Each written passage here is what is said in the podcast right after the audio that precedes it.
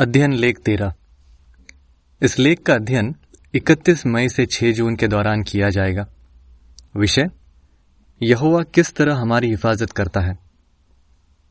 यह लेख दूसरा थिस्लुनिकियों तीन के तीन पर आधारित है, जहाँ लिखा है, प्रभु विश्वास योग्य है और वह तुम्हें मज़बूत करेगा और शैतान से बचाए रखेगा। गीत 124 हमेशा वफादार। लेख की एक झलक। बाइबल में यहुआ ने हमसे वादा किया है कि वो हमें मज़बूत करेगा और हमारी हिफाजत करेगा। इस लेख में हम जानेंगे कि हमें हिफाजत की ज़रूरत क्यों है यहुआ हमारी हिफाजत किस तरह करता है, और अगर हमें उसकी हिफाजत चाहिए तो हमें क्या करना होगा। पैराग्राफ एक, सवाल। यीशु ने यहुआ से ऐसा क्यों कहा कि वो उसके चेलों की देखभाल करे? यीशु अपने चेलों से बहुत प्यार करता था। इसलिए अपनी ज़िंदगी की आखिरी रात उसने यहोवा से कहा, शैतान की वजह से उनकी देखभाल कर।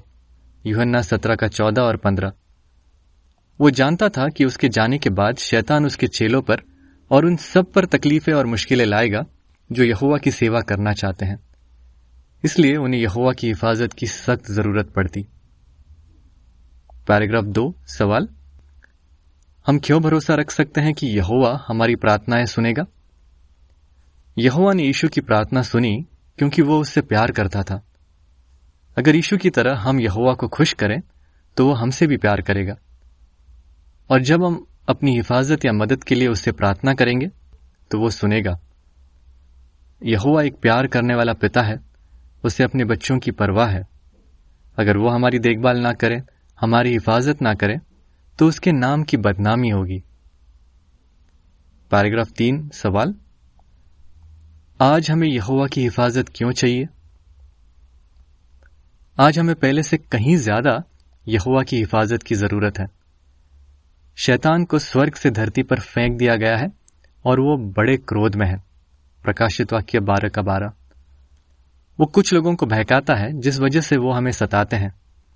उन्हें लगता है कि ऐसा करके वो परमेश्वर की पवित्र सेवा कर रहे हैं। युवन्ना सोलह का दो। दूसरे ऐसे हैं जो परमेश्वर पर विश्वास नहीं करते और हमें सताते हैं क्योंकि हम उनके तौर तरीके नहीं अपनाते। चाहे वो किसी भी वजह से हमें सताए, हमें डरने की ज़रूरत नहीं है। परमेश्वर का वचन बताता है, प्रभु विश्वास योग्य है और वो तुम्हें मज़बूत करेगा और शैतान से बचाए रखेगा। दूसरा तिस्लोनिकियों तीन का तीन।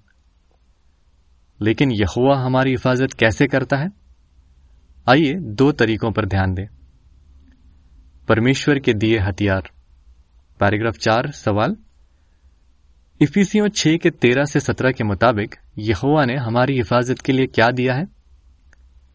यहोवा ने हमारी हिफाजत के लिए हमें बहुत सारे हथियार दिए हैं। ये हथियार हमें शैतान के हमलों से बचा सकते हैं। इफिसियों छह के तेरह से सत्रह में लिखा है, इसलिए परमेश्वर के दिए सारे हथियार बाँध लो, ताकि जब बुरा दिन आए तो तुम सामना कर सको। और जो करना चाहिए, वो सब करने के बाद डटे रह सको। इसलिए सच्चाई के पट्टे से अपनी कमर कसकर और नेकी का कवच पहनकर डटे रहो और पैरों में शांति की खुशखबरी, सुनाने की तैयारी के जूते पहनकर डटे रहो। इन सब के अलावा विश्वास की बड़ी ढाल उठा लो, जिससे तुम शैतान के सभी जलते हुए तीरों को बुझा सकोगे। और उद्धार का टोप पहनो और पवित्र शक्ति की तलवार यानी परमेश्वर का वचन हाथ में ले लो। लेकिन अगर हम चाहते हैं कि यह हथियार हमारे काम आए तो हमें इन हथियारों को कभी उतारना नहीं चाहिए। उन्हें बांधे रखना चाहिए। आइए देखें कि हर हथियार का क्या मतलब है। पैराग्राफ पाँच, सवाल। सच्चाई का पट्टा क्या है और हमें इसकी ज़रूरत क्यों है? सच्चाई का पट्टा।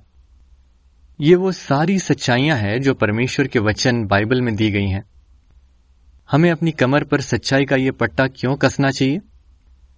क्योंकि शैतान झूठ का पिता है और हज़ारों सालों से झूठ बोलकर सारे जगत को गुमराह कर रहा है। युहन्ना आठ का चवालीस और प्रकाशित वाक्य बारह का नौ। लेकिन अगर हमें परमेश्वर के वचन में दी सच्चाइयाँ पता होंगी तो हम शैतान के झांसे में नहीं आएँगे। हम अपनी कमर पर सच्चाई का पट्टा कैसे कस सकते हैं? यहोवा के बारे में सच्चाई सीखकर पवित्र शक्ति और सच्चाई से उसकी उपासना करके और सब बातों में ईमानदारी से काम करके। यूहन्ना चार का चौबीस। पैराग्राफ छ सवाल? नेकी का कवच क्या है और हमें इसे क्यों पहनना है? नेकी का कवच। यह है यहोवा के नेक स्तर। हमें नेकी का कवच क्यों पहनना चाहिए? जब एक सैनिक युद्ध में जाता है तो कवच उसके दिल की हिफाजत करता है। ठीक उसी तरह नेकी का कवच हमारे अंदर के इंसान की हिफाजत करता है। यहुआ चाहता है कि हम पूरे दिल से उससे प्यार करें और उसकी सेवा करें। लेकिन शैतान चाहता है कि हम पूरे दिल से यहुआ की सेवा ना करें। इसलिए वो कोशिश करता है कि हम दुनिया की चीज़ों से प्यार करने लगे और ऐसे काम करने लगे जो यहुआ को पसंद नहीं। अगर उसकी ये चाल नहीं चलती तो वो हमें डराता धमकाता है ताकि हम यहुआ के स्तरों से समझौता कर लें। पैराग्राफ सात, सवाल, क्या करने से हम नेकी का कवच पहन पाएँगे? जब हम यहुआ के नेक स्तरों पर चलते हैं तो हम नेकी का कवच पहनते हैं। लेकिन कुछ लोगों को परमेश्वर के स्तरों पर चलना बंदिश लगता है। अगर हम यहुआ के नेक स्तरों को ना माने तो ये ऐसा होगा, मानो एक सैनिक युद्ध करते करते अपना कवच उतार देता है, क्योंकि उसे वो भारी लगने लगता है। ऐसा करना कितनी बड़ी बेवकूफ़ी होगी। जो यहुआ से प्यार करते हैं, उन्हें यहुआ की आज्ञाएँ बोझ नहीं लगती, बल्कि वो जानते हैं कि इन्हें मानने से उनकी ज़िंदगी बचेगी। पहला युवन्ना पाँच का तीन। पैराग्राफ आठ, सवाल? पैरों में तैयारी के जूते पहनने का क्या मतलब है? प्रेषित पॉलुस ने कहा कि हमें तैयारी के जूते पहनने चाहिए। इसका मतलब है, हमें हर वक्त खुशखबरी सुनाने के लिए तैयार रहना चाहिए। इससे हमारा भी विश्वास मज़बूत होता है। हमें जब भी मौका मिलता है, हम दूसरों को गवाही देते हैं। जैसे काम की जगह पर, स्कूल में, बिज़नेस इलाकों में या घर घर प्रचार करते वक्त, खरीदारी करते वक्त जान पहचान वालों और रिश्तेदारों से बात करते वक्त। हम तब भी गवाही देते हैं, जब हम किसी वजह से घर से नहीं निकल पाते। लेकिन अगर हम डर जाएँ और दूसरों को गवाही ना दे तो हम उस सैनिक की तरह होंगे जो युद्ध के मैदान में अपने जूते उतार देता है। ऐसा करने से उसे चोट लग सकती है और वो अपने सेनापति का आदेश नहीं मान पाएगा। पैराग्राफ नौ, सवाल, हमें विश्वास की बड़ी ढाल क्यों उठानी चाहिए? विश्वास की बड़ी ढाल। ये यहोवा और उसके वादों पर हमारा विश्वास है। विश्वास की ये बड़ी ढाल उठाना हमारे लिए क्यों ज़रूरी है? इससे हम शैतान के सभी जलते हुए तीरों को बुझा सकते हैं।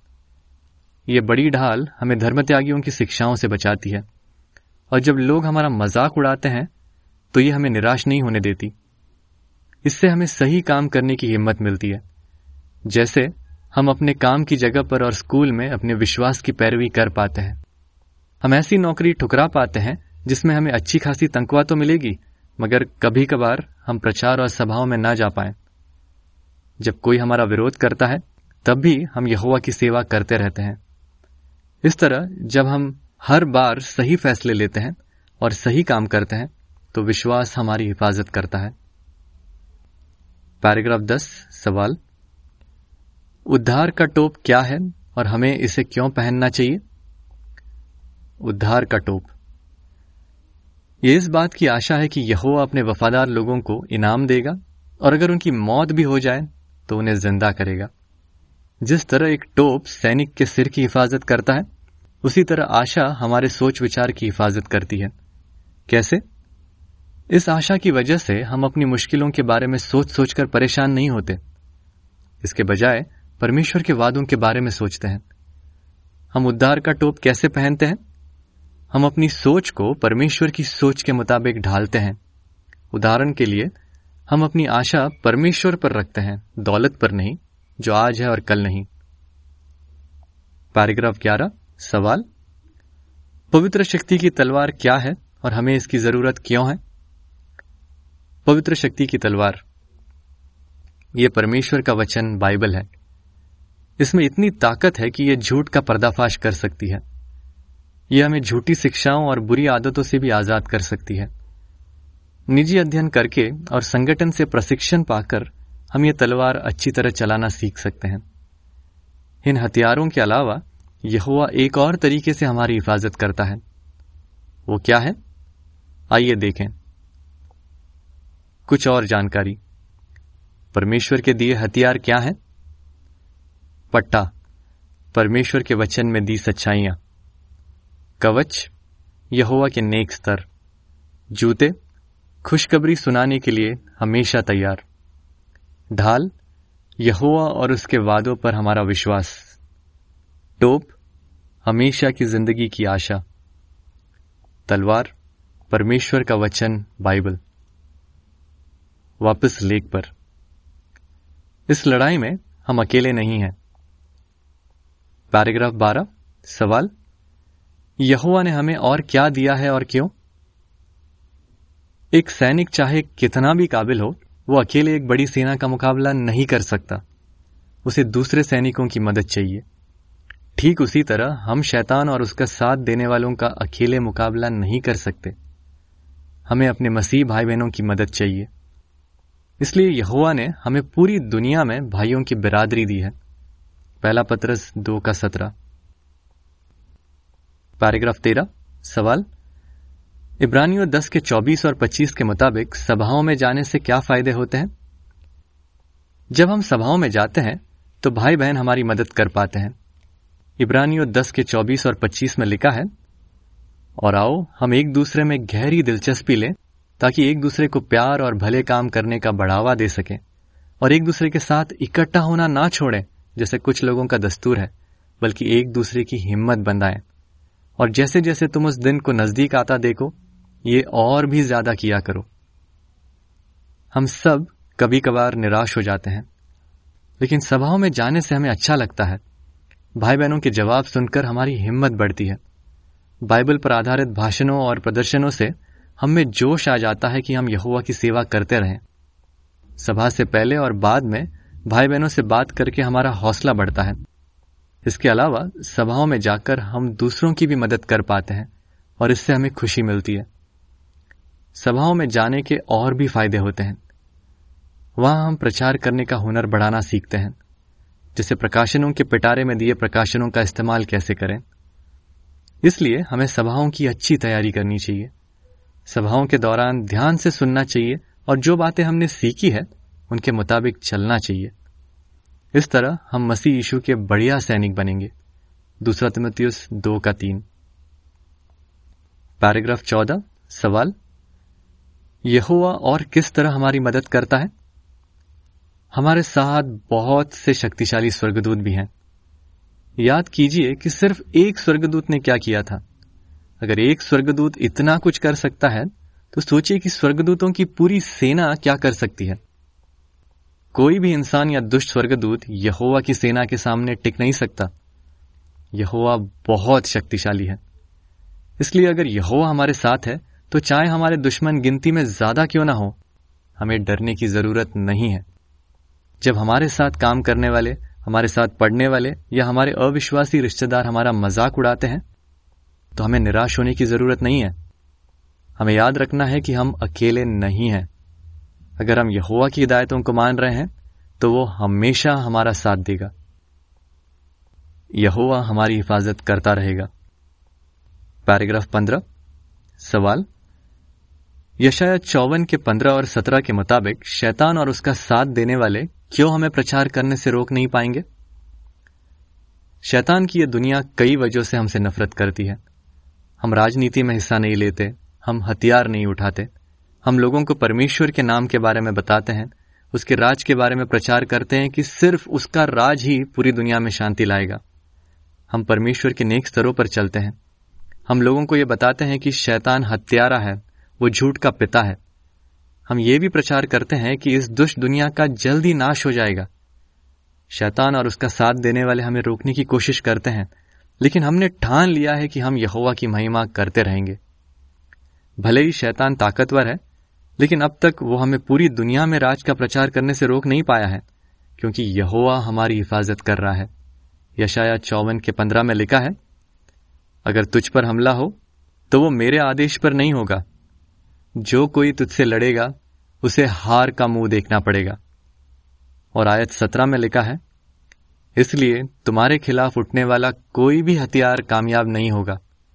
तुम पर दोष लगाने वाली हर जबान झूठी साबित होगी।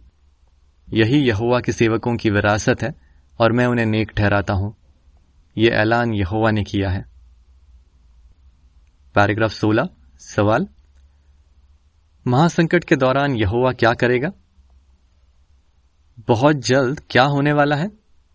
यहुआ महासंकट के दौरान दो लाजवाब तरीकों से अपने लोगों को बचाएगा। एक, जब पृथ्वी के राजा महानगरी बैबिलोन यानी सभी झूठे धर्मों का नाश करेंगे, तब यहोवा अपने वफादार लोगों को बचाएगा। दो, जब यहोवा हरमगिदौन में शैतान की दुनिया के बाकी हिस्सों का नाश करेगा, तब वो अपने लोगों की हिफाजत करेगा। पैराग्राफ सत्रह, सवाल, यहोवा के करीब रहना क्यों ज़रूरी है?